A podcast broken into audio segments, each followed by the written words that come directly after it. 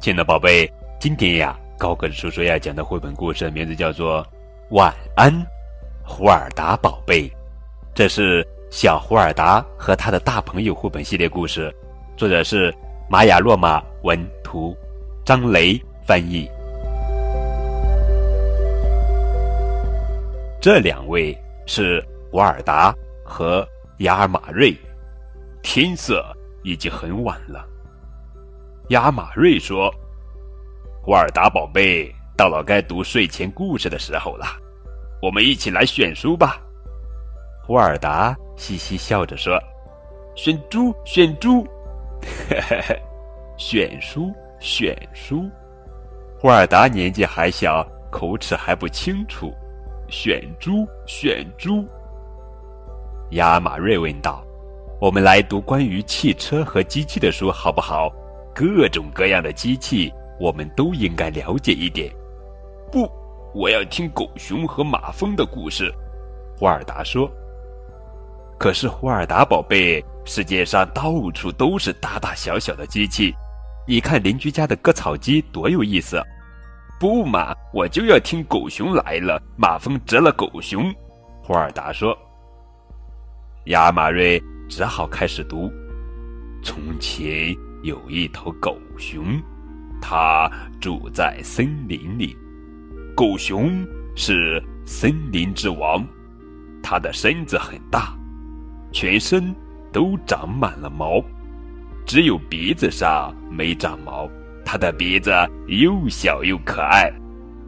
霍尔达觉得累了，呼噜，呼噜。胡尔达打呼噜了。亚马瑞还在继续念叨，可是马蜂飞到森林里，对准狗熊的鼻子蛰了一下。狗熊原本又小又可爱的鼻子变得又大又肿。狗熊咆哮着说：“是谁蛰了森林之王的鼻子？”胡尔达吓坏了：“是谁蛰了森林之王的鼻子？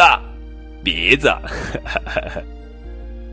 亚马瑞安慰他说：“别怕，别怕，霍尔达宝贝，只不过是一只淘气的马蜂，蛰了狗熊的鼻子，就像这样，咻，不过一点儿也不疼。”霍尔达晃着头说：“一点儿也不疼，一点儿也不疼。”亚马瑞又接着念叨：“狗熊把他的鼻子伸进池塘里，因为水是最好的疗伤药。”唐尼让狗熊觉得不那么疼了。